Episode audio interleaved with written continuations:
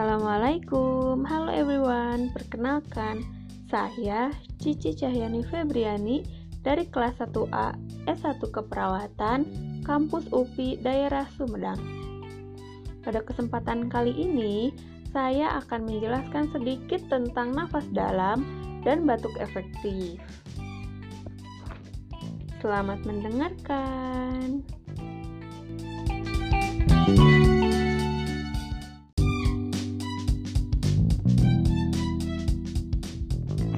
Respirasi atau pernafasan merupakan pertukaran gas oksigen dan karbon dioksida yang berproses di dalam paru-paru.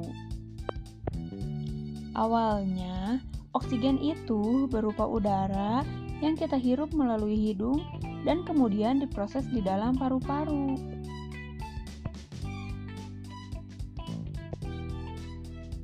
Pada saat kita menghirup udara, tanpa disadari, banyak sekali benda asing yang masuk ke dalam tubuh kita yang menyebabkan batuk.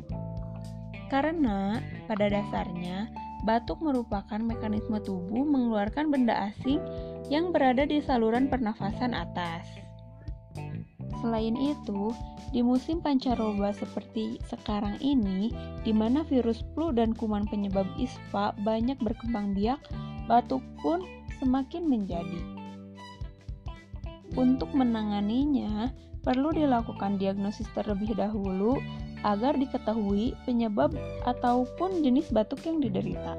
Kemudian, barulah pengobatan bisa diberikan sesuai dengan penyakit yang diderita.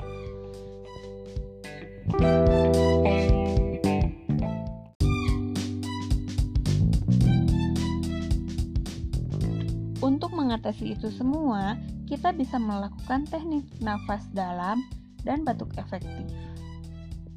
Nah, sekarang kita akan mempelajari apa itu nafas dalam dan batuk efektif.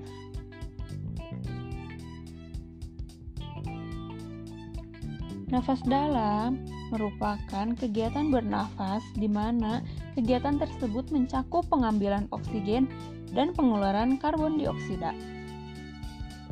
Kegunaan nafas dalam yaitu antara lain untuk mengatasi nyeri, dapat mendeteksi efektif atau tidaknya pola nafas kita, dapat mengetahui ada atau tidaknya kerusakan pada pertukaran gas, dan dapat juga menghindari resiko terhadap aspirasi seperti sesak nafas.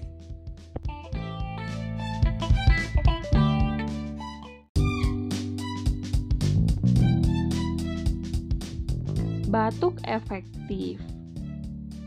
Batuk efektif adalah suatu metode batuk dengan benar, di mana kita dapat menghemat energi sehingga tidak mudah lelah untuk mengeluarkan dahak secara maksimal. Batuk efektif merupakan gerakan refleks yang bersifat reaktif terhadap masuknya benda asing dalam saluran pernafasan. Nah, itulah sebabnya kita otomatis batuk ketika ada benda asing yang masuk ke dalam hidung. Dengan batuk efektif, maka penghalang yang menghambat atau menutup saluran pernafasan dapat menghilang. Nah, adapun manfaat batuk efektif yaitu untuk mengeluarkan sikrit yang menyumbat jalannya nafas, yaitu untuk memperingan keluhan saat terjadinya sesak nafas.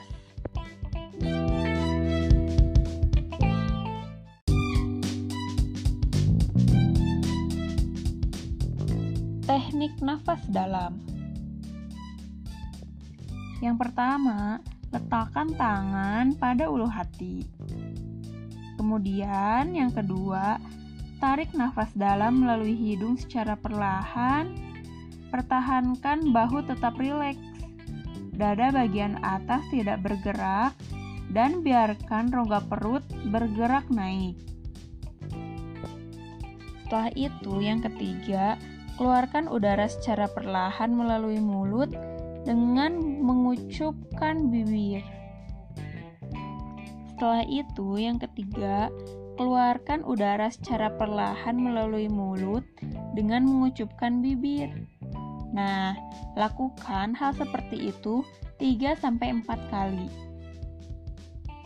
Pada tarikan nafas keempat, keluarkan nafas secara maksimal. Kurang lebih seperti ini.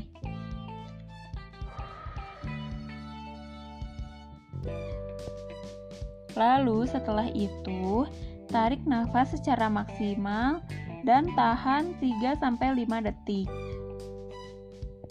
Kemudian, keluarkan lagi udara secara perlahan melalui mulut dengan mengucupkan bibir. Ulangi 5-10 kali dan lakukan sehari 3-4 kali.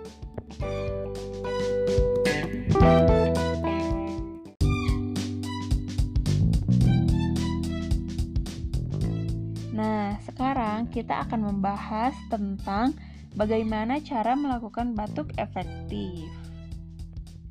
Yang pertama, ambil posisi duduk bersandar dengan leher sedikit menunduk. Yang kedua, lakukan teknik nafas dalam yang tadi telah kita bahas. Kemudian, pada tarikan nafas keempat, tahan nafas dan lakukan batuk dua kali. Kurang lebih seperti ini. Kemudian, keluarkan nafas perlahan melalui mulut. Kencangkan pula otot-otot perut saat batuk. Nah, proses seperti ini bisa diulangi 5-10 kali dan lakukan 3-4 kali dalam sehari.